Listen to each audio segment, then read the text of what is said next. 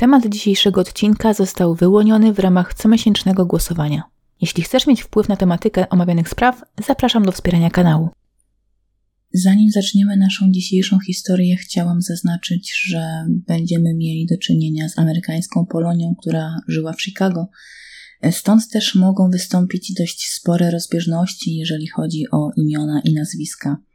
A ponieważ w większości bazowałam tutaj na amerykańskiej prasie, no to często nasze, nie oszukujmy się, dość trudne nazwiska były przekręcane, zmieniane lub wręcz zamerykanizowane. Jeżeli więc zdarzyło Wam się już słuchać o dzisiejszej historii w innych materiałach, bo wiem, że takie też powstały, no i zauważycie tutaj jakieś rozbieżności z nazwiskami, to chciałabym jedynie zakomunikować, że właśnie te rozbieżności mogą wynikać z innych źródeł, na których bazowałam ja bądź inni podcasterzy. Nie zmienia to jednak sensu historii i nie powinno wpływać znacząco na odbiór przyszykowanego przeze mnie materiału. Zapraszam więc Was do Polki mieszkającej w Chicago, która jest chyba jedną z najbardziej popularnych Polek w Ameryce. A dlaczego? Ano dlatego, że niechlubnie stała się jedną z największych trucicielek w tamtych czasach w Stanach Zjednoczonych. Zapraszam do wysłuchania materiału o Tilly Klimek.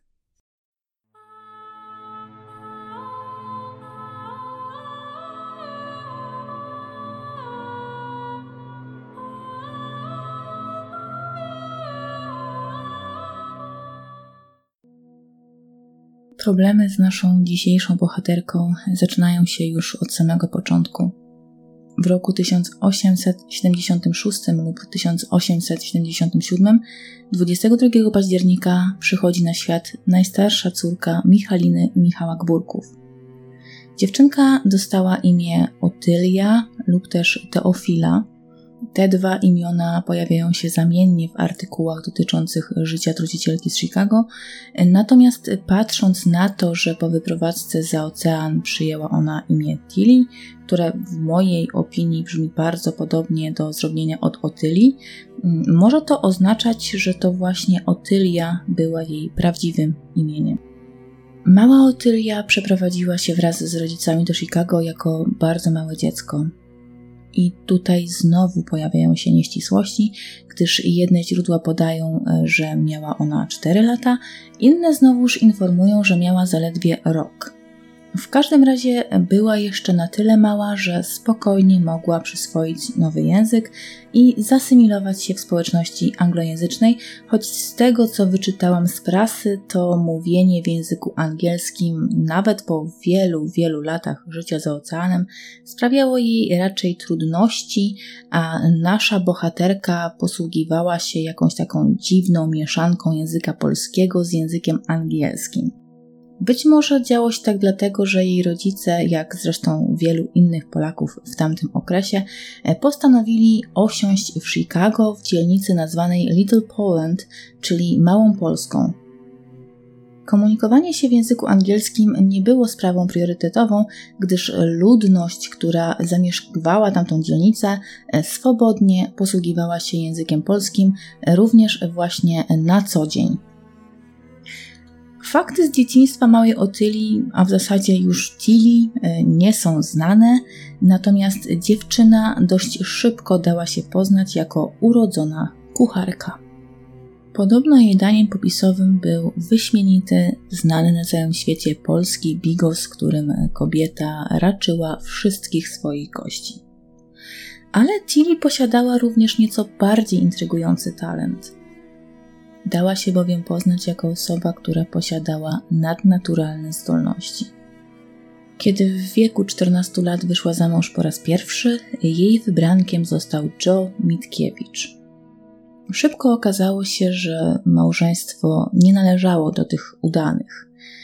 Joe dość brutalnie miał się obchodzić ze swoją małżonką, miał mieć takie polskie ciągoty do alkoholu, e, ale para na przestrzeni lat doczekała się, e, z tego co wyczytałam, chyba dwójki dzieci. Już jako mężatka Tilly odkryła w sobie wspomniany wcześniej przeze mnie talent, a były nim zdolności paranormalne.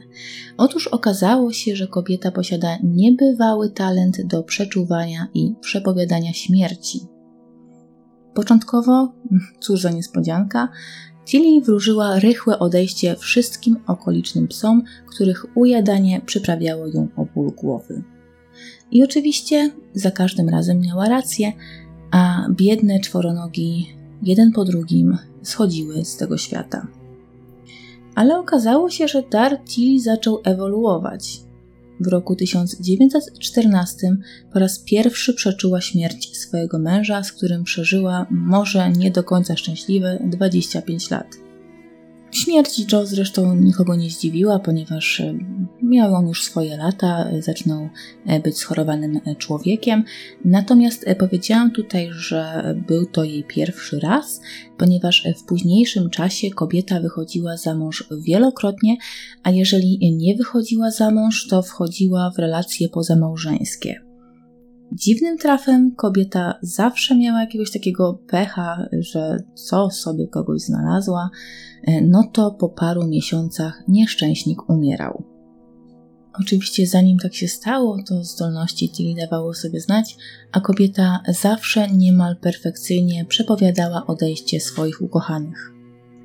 Sąsiedzi co prawda zaczęli schodzić z drogi jasnowidzącej Tilly, no bo umówmy się tutaj, nikt przecież nie chciał stać się kolejną ofiarą jej przepowiedni, ale dość długo nikt tak na poważnie nie zainteresował się zdolnościami kobiety.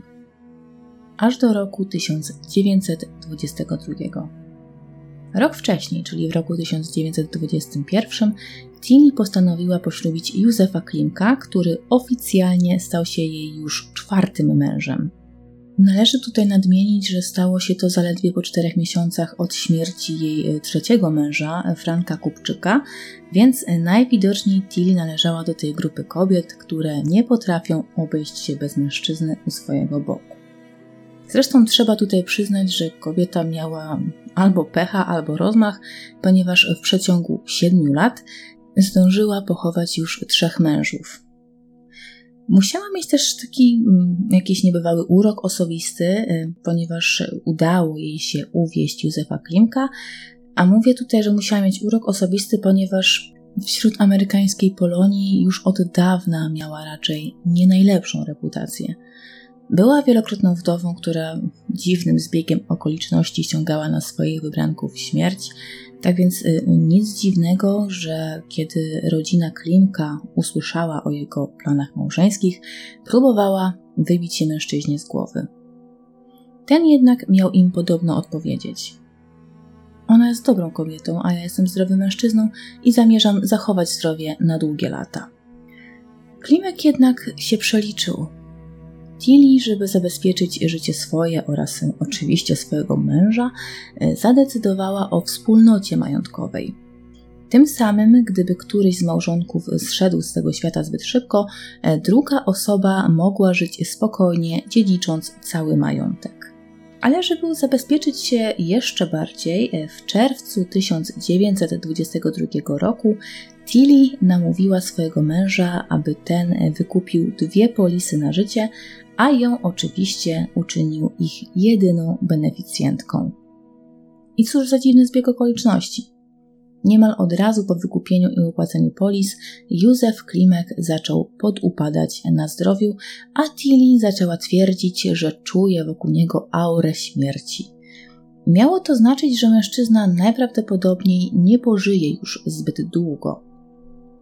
Początkowo Klimek czuł nieustające mrowienie w swoich nogach i rękach. Z czasem jego kończyny zaczęły robić się odętwiałe, a jego dolna część ciała została całkowicie sparaliżowana. Wtedy do akcji wkroczyła rodzina Klimka. Brat Józefa, Jan, czy też tak bardziej po amerykańsku John, postanowił zawiadomić medyków o jego słabej kondycji fizycznej. Dr Burns już po pierwszych oględzinach stwierdził, że mężczyzna najprawdopodobniej wykazuje tutaj wszystkie objawy, które mogły wskazywać na otrucie arszenikiem.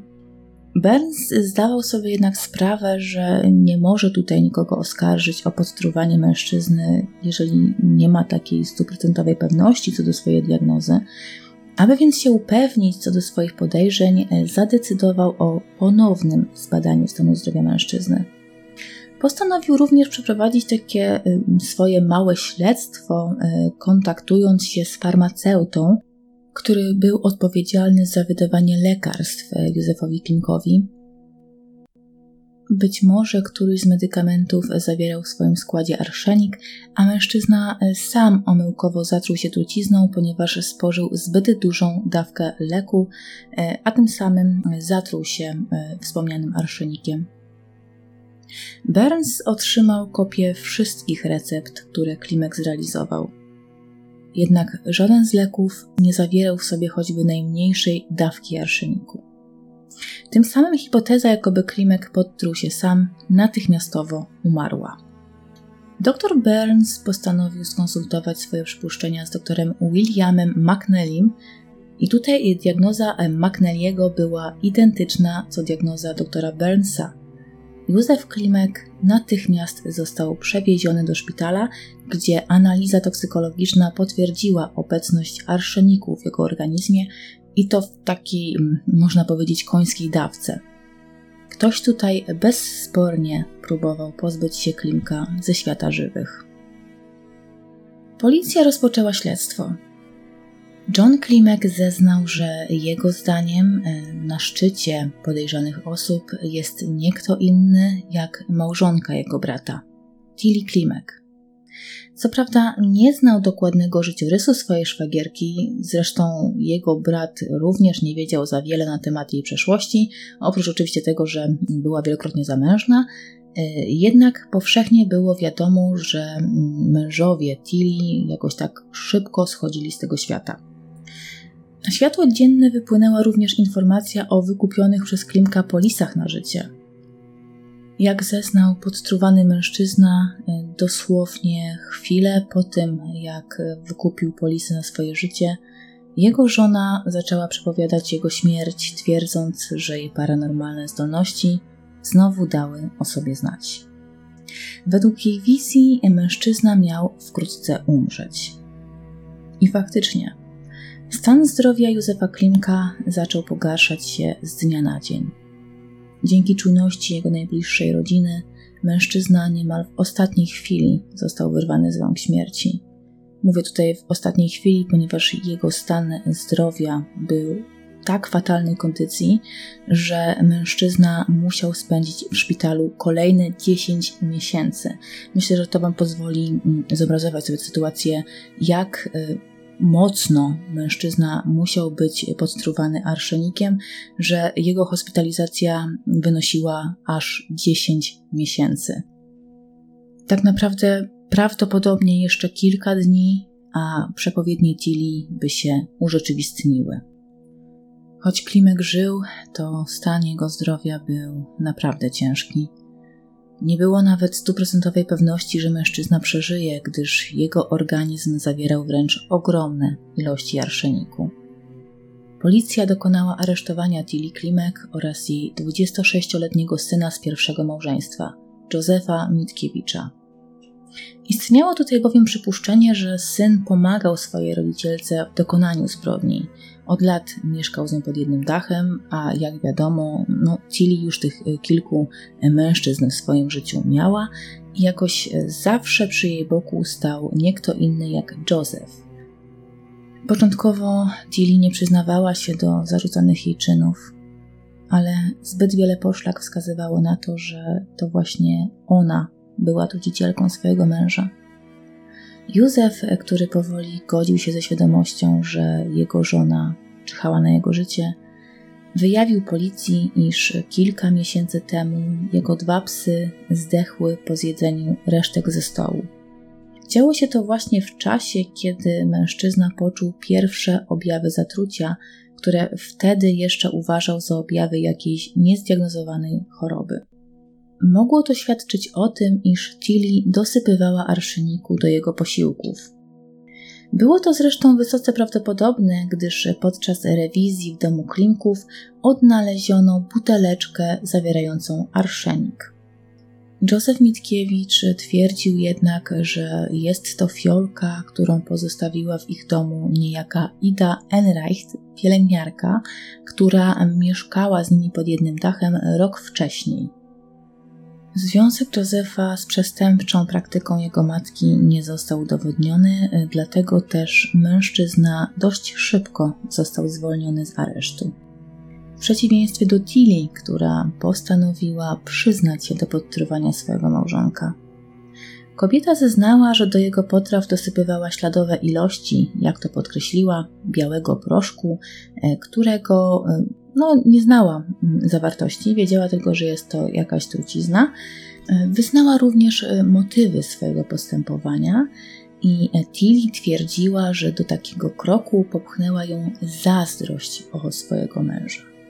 Jak twierdziła, Józef nie potrafił oprzeć się wdziękom innych pań, tak więc ta z zazdrości postanowiła się go pozbyć. Wspomniany wcześniej biały proszek, który został zidentyfikowany przez policję jako arszenik, miała uzyskać od swojej sąsiadki, która jednocześnie była jej kuzynką. Nelly Kulik w swoim oświadczeniu zeznała, iż Tilly faktycznie odwiedziła ją przed paroma tygodniami i w trakcie tych odwiedzin uskarżała się na swojego męża. Nelly miała wtedy nawet doradzić swojej kuzynce, by ta po prostu wzięła rozwód. Jeżeli nie potrafiła dojść do porozumienia ze swoim małżonkiem, no to rozwód albo separacja była takim najlepszym rozwiązaniem.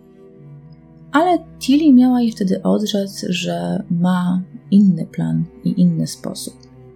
Nie zdradziła oczywiście Nelly, o co jej chodziło. No, nie zdradziła, ale poprosiła o truciznę. Tutaj e, cytując. Powiedziałam jej, że jedyne co mam to trutka na szczury, a ona poprosiła, abym dała jej trochę. Nie powiedziała mi, co ma zamiar z nią zrobić, a ja nie domyśliłam się, że ma nią zamiar otruć swojego męża. No, e, trzeba przyznać, że pani Nelly mistrzynią dedukcji nie była.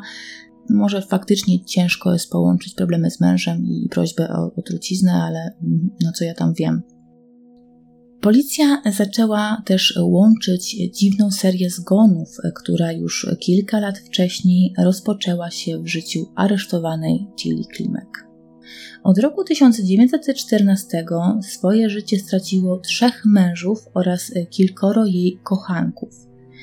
Dziwnym zbiegiem okoliczności mężczyźni zaczynali chorować zaraz po wykupieniu polisy na życie, a Tilly zawsze trafnie przewidywała ich śmierć. Zachodziło więc spore przypuszczenie, że aresztowana kobieta była odpowiedzialna za całą serię tajemniczych zgonów. Za jej motywację przyjęto chęć wzbogacenia się, co zresztą by się zgadzało, patrząc na wykupywanie polis na życie. Aby jednak potwierdzić swoje przypuszczenia, postanowiono przeprowadzić ekshumację jej poprzedniego męża, Franka Kupczyka, który zmarł 21 kwietnia 1921 roku. Zanim jednak do tego doszło, koroner prowadzący śledztwo w sprawie Tilly Klimek otrzymał anonimowy telefon. Kobieta po drugiej stronie słuchawki nie przedstawiła się, ale przekonywała, że policja powinna przyjrzeć się również sprawie śmierci pierwszego męża Tilly, Józefa Mitkiewicza. Kobieta była bowiem przekonana, że w jego ciele znajdują się ogromne ilości arszeniku, którym mężczyzna miał być podtruwany przez swoją małżonkę. Nie wiadomo skąd kobieta miała takie informacje, ale dla policji nie było to aż tak istotne, zwłaszcza, że nie był to jedyny anonim, który pojawił się w tej sprawie. Na posterunek policji przyszedł list, y, nie zawierający oczywiście nadawcy, w którym anonimowa osoba informowała organy ścigania, iż y, Wojtek Stremer, pierwszy mąż Nelly, również miał zostać otruty przez swoją małżonkę. Sprawa zaczynała robić się więc coraz ciekawsza, a policja zaczęła przypuszczać, że być może y, tutaj mamy do czynienia nie z jednym przypadkiem otrucia, a może nie z jednym przypadkiem, bo tych przypadków było kilka, natomiast nie z jedną trucicielką, ale z całą szajką tzw. Tak czarnych wdów. W środowisku amerykańskiej Polonii w ostatnich latach doszło wtedy do takiej tajemniczej serii zgonów, i e, co ciekawe, w niezrozumiały sposób ginęli zawsze mężczyźni. Czy więc było możliwe, aby Tilly Klimek nie była tutaj mózgiem całej operacji? Być może nasza Nelly miała za uszami znacznie więcej niż początkowo się wydawało. W końcu to od niej Tilly otrzymała fiolkę z arszenikiem.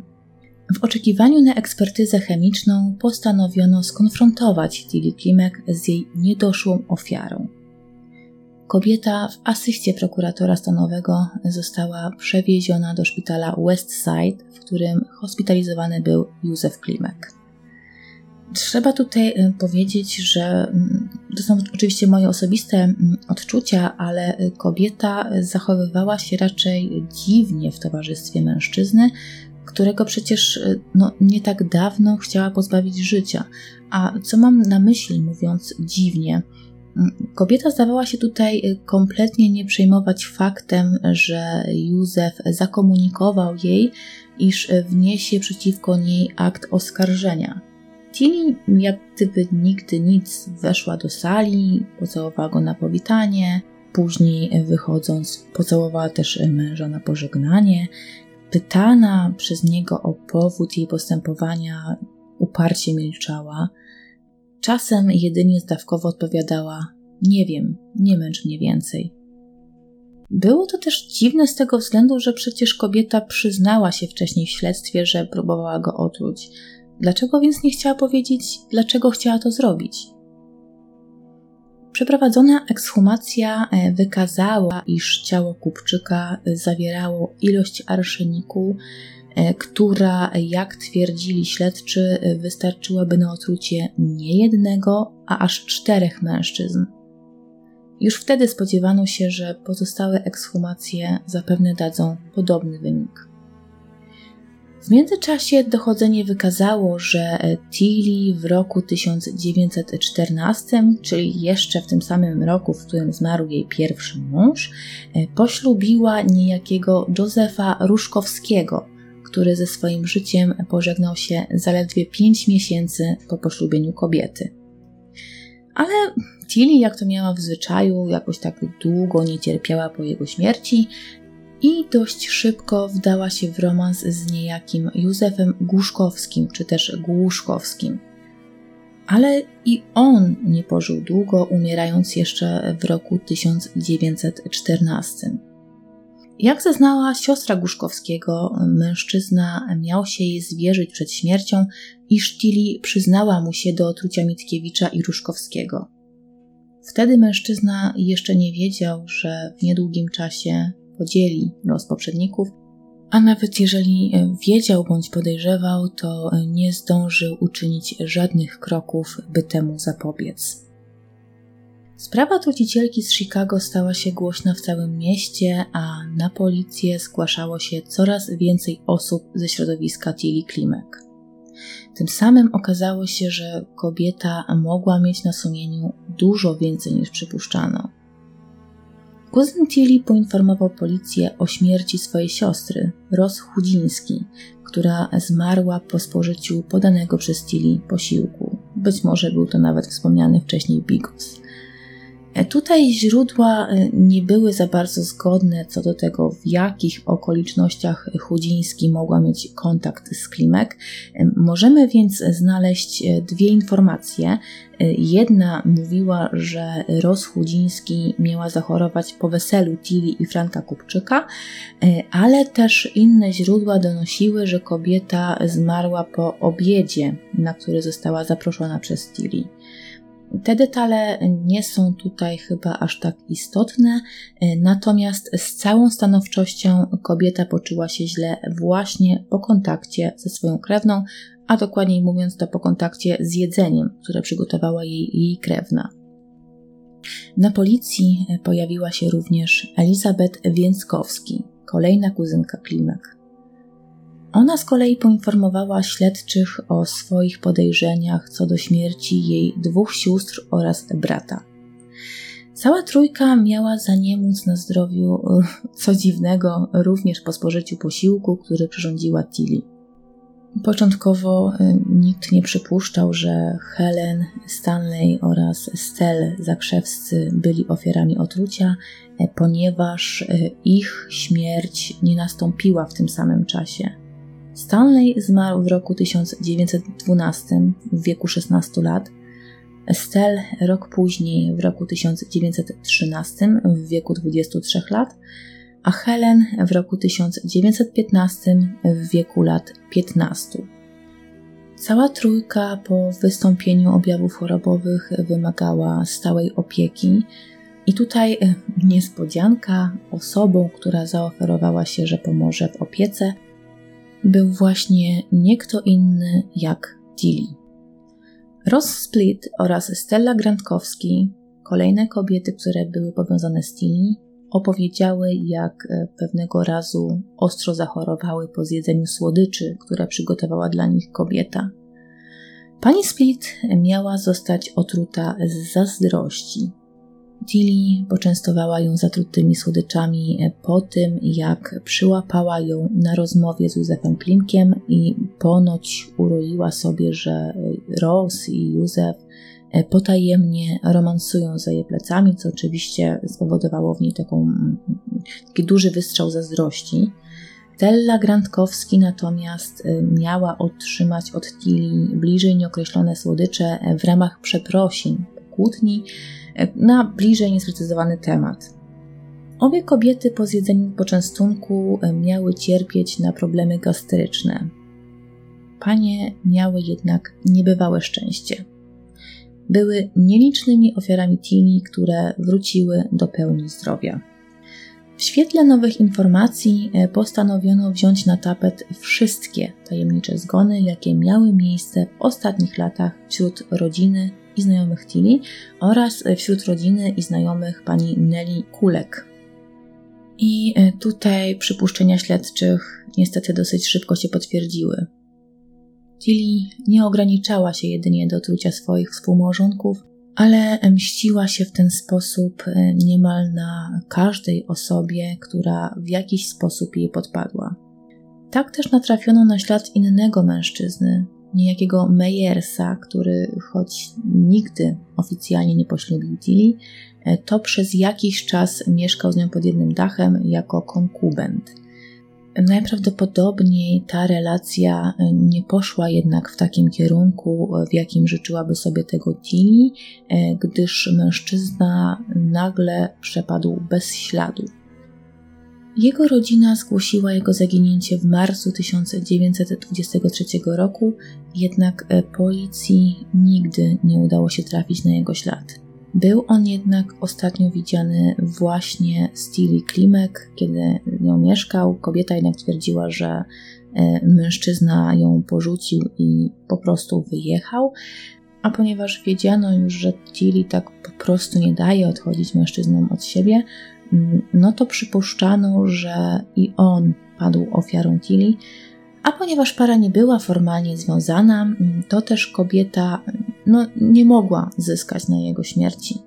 Nie było tutaj żadnej polisy na życie, nie było związku małżeńskiego, dlatego też y, no, jego ciało nie było potrzebne do tego, aby potwierdzić zgon. Y, istniało więc przypuszczenie, że Tilly otruła mężczyznę, a później po prostu pozbyła się jego ciała.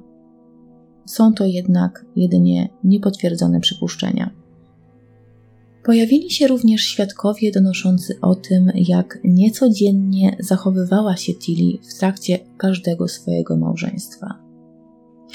Kiedy jej wybranek serca zaczynał chorować, raczej y, nie przypominała takiej zatroskanej żony.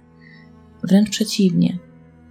Każdemu ze swoich mężów z uśmiechem na ustach powtarzała, że lada moment opuszczą ziemski padł. No pokrzepiające, prawda? Amanda Hood oraz Marta Wesołek opowiedziały, jak podczas małżeństwa z Frankiem Kupczykiem kobieta jeszcze za jego życia miała kupić trumnę i tutaj tłumaczyła się tym, że podobno natrafiła na niemałą okazję i zapłaciła za nią jedynie 30 dolarów. No żal było nie brać, a przecież Frank i tak już długo nie pożyje. A kiedy kupczyk dogorywał powoli w łóżku, Tilly siedziała obok niego w fotelu i szyła dla siebie czarny kapelusz, który, jak twierdziła, miała zamiar założyć na jego pogrzeb. Notabene ten sam kapelusz Chili założyła później na swój proces sądowy, ale to już taka informacja na marginesie. Tilly oraz Nelly nie były jedynymi aresztowanymi w tej sprawie kobietami. Do tego zacnego grona dołączyły kolejne dwie kuzynki pani Klimek. Okazało się, że niejaki Nikolas Mike również padł ofiarą otrucia arszenikiem i walczył o życie w szpitalu.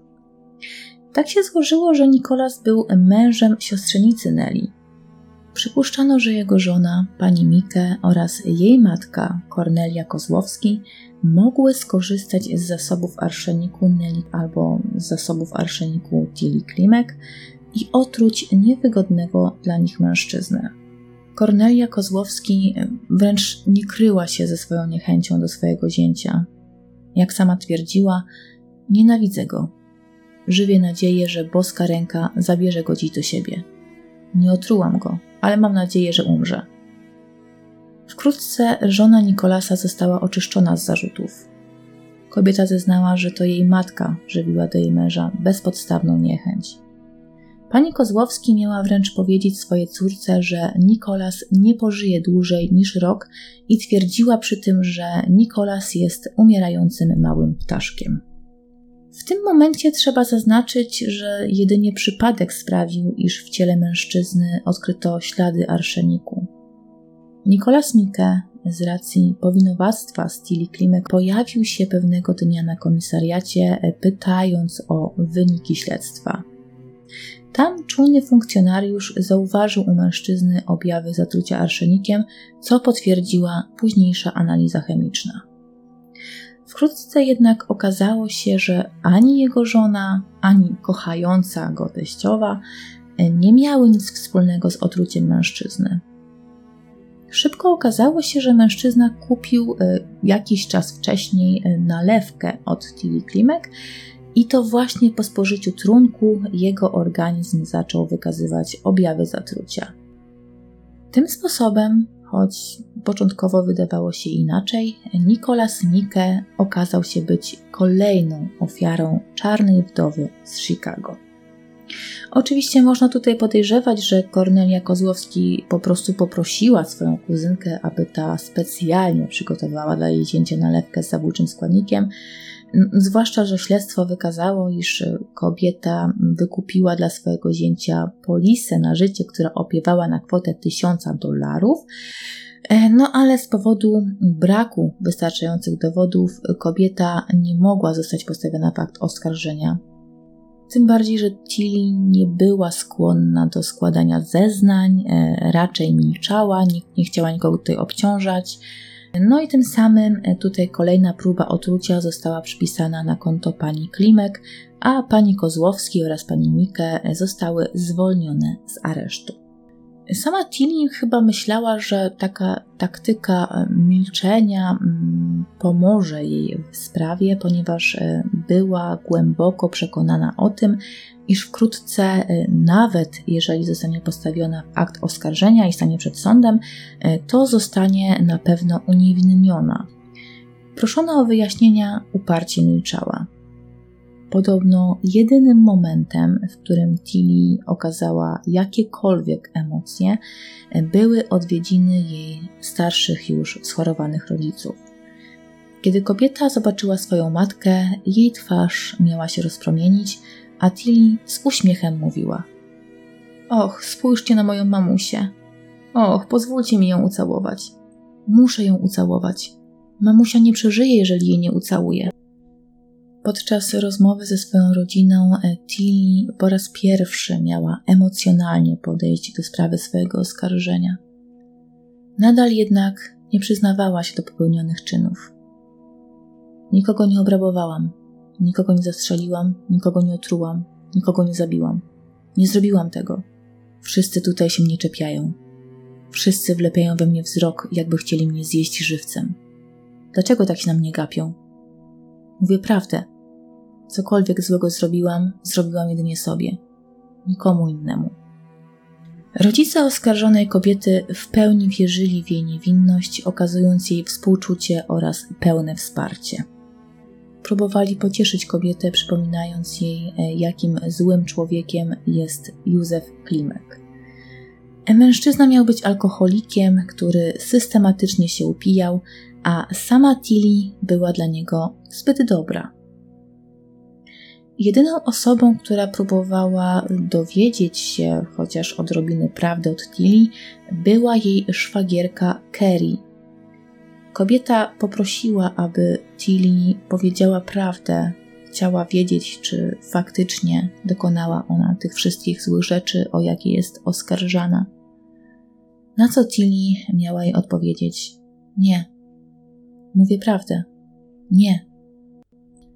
Ostatecznie Tilly Klimek oraz Nelly Kulik zostały oskarżone o 20 przypadków otrucia, z czego 14 ze skutkiem śmiertelnym. Do ofiar śmiertelnych dołączyła dwuletnia wnuczka Nelly oraz dzieci Nelly, Sophie i Ben. Bliźnięta, które zmarły w roku 1917, w zaledwie miesięcznym odstępie czasu. Co ciekawe, kobieta próbowała otruć również swojego syna, Johna, który zaczął wykazywać objawy zatrucia arszenikiem dosłownie chwilę po śmierci swojego ojca w roku 1918.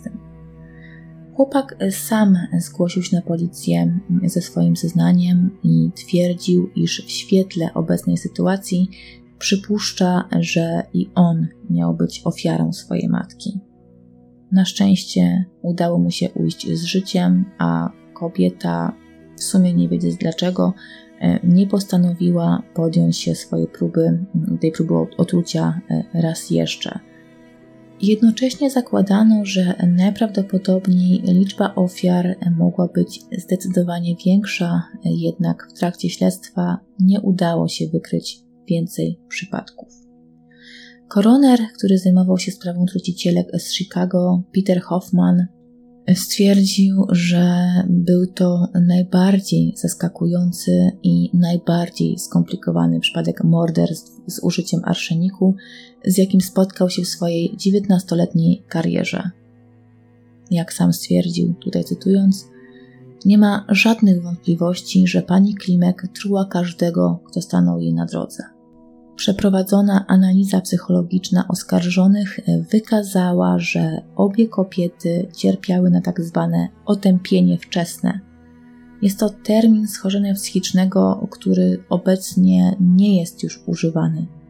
Teraz y, uznaje się, że osoby, które jeszcze 100 lat temu y, cierpiały na tak zwane otępienie wczesne, y, to były po prostu osoby, które cierpiały na jakieś zaburzenia spektrum autyzmu lub też miały po prostu depresję, ale też wtedy raczej takich dogłębnych badań nie przeprowadzano.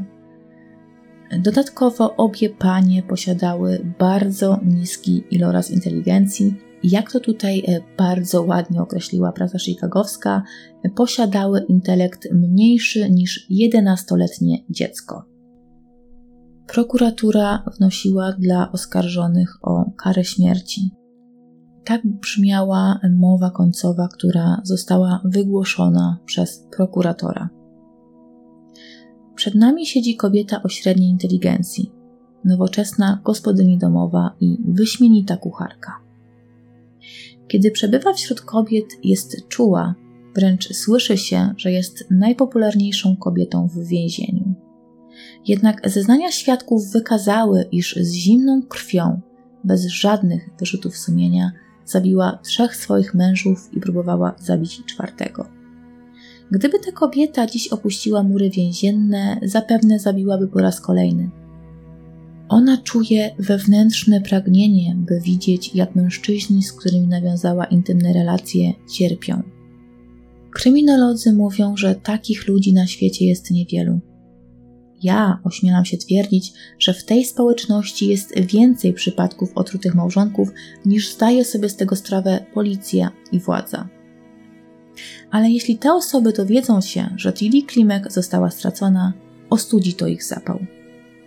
Pomimo tej podniosłej mowy prokuratorskiej, e, kobiety do samego końca wierzyły, że zostaną oczywiście oczyszczone z zarzutów i uniewinnione, a Tilly oczekiwała na werdykt ubrana w nową czarną sukienkę oraz czarny jedwabny kapelusz, dokładnie ten sam, który tak starannie wyszyła sobie, szykując na pogrzeb swojego trzeciego męża, Franka Kupczyka.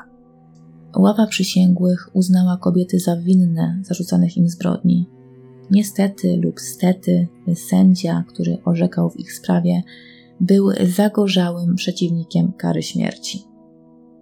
Dlatego też zdecydował się skazać obie kobiety na dożywotnie pozbawienie wolności.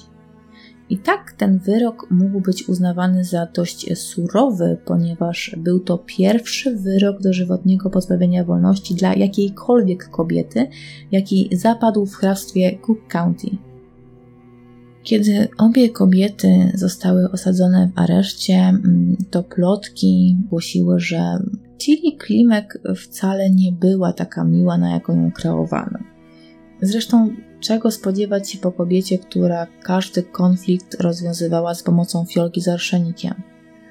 Podobno Tilly miała się znęcać psychicznie nad Nelly i straszyła ją co i rusz, że niedługo kobietę wyprowadzą z celi i poprowadzą ją prosto na stryczek.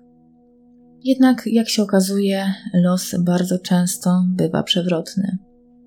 Równo w rok i trzy miesiące po pierwszym procesie Nelly Kulik ponownie stanęła przed sądem, tym razem oskarżona o to, iż działając w zmowie z Tilly Klimek, przekazała jej arszenik w celu otrucia Józefa Klimka. Ława przysięgłych już w pierwszym głosowaniu e, zadecydowała, że Nelly Kulik tym razem nie była winna zarzucanych jej czynów.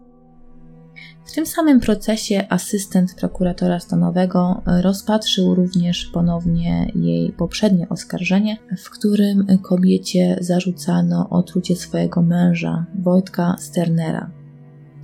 Według ostatecznego orzeczenia kobieta została oczyszczona z wszystkich zarzutów.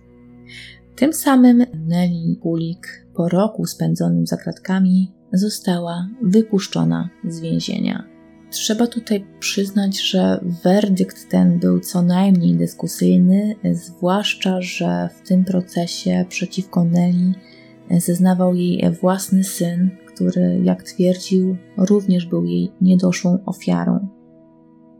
Kobieta przez cały czas była wspierana przez swojego obecnego męża, Alberta Kulika, który do końca wierzył w niewinność swojej żony. Kobieta opuściła więzienie stanowe w tej samej starej, takiej znoszonej sukience, w jakiej weszła e, do, do więzienia. Kobieta oczywiście niemal natychmiast została skonfrontowana z dziennikarzami, którzy oczekiwali e, jej wyjścia na wolność. Natomiast kobieta twierdziła, że jeżeli prasa i dziennikarze będą uprzykrzać jej życie, to ta nie zawaha się wynająć prawników, by się nimi odpowiednio zajęli. Niestety nie wiem, jak potoczyły się dalsze losy kobiety. Natomiast Tilly, która tak ją straszyła w więzieniu, nie miała tyle szczęścia co jej kuzynka, ponieważ nie opuściła murów więziennych już do końca swoich dni. Zmarła w roku 1936 z powodu ataku serca, na które zresztą podobno od jakiegoś czasu chorowała. Dzisiejszy materiał był nieco inny niż moje wcześniejsze historie. Sięgnęliśmy do co prawda e, Polki, ale żyjącej na obczyźnie. Natomiast była to sprawa, która została wybrana przez moją słuchaczkę, przez osobę wspierającą kanał.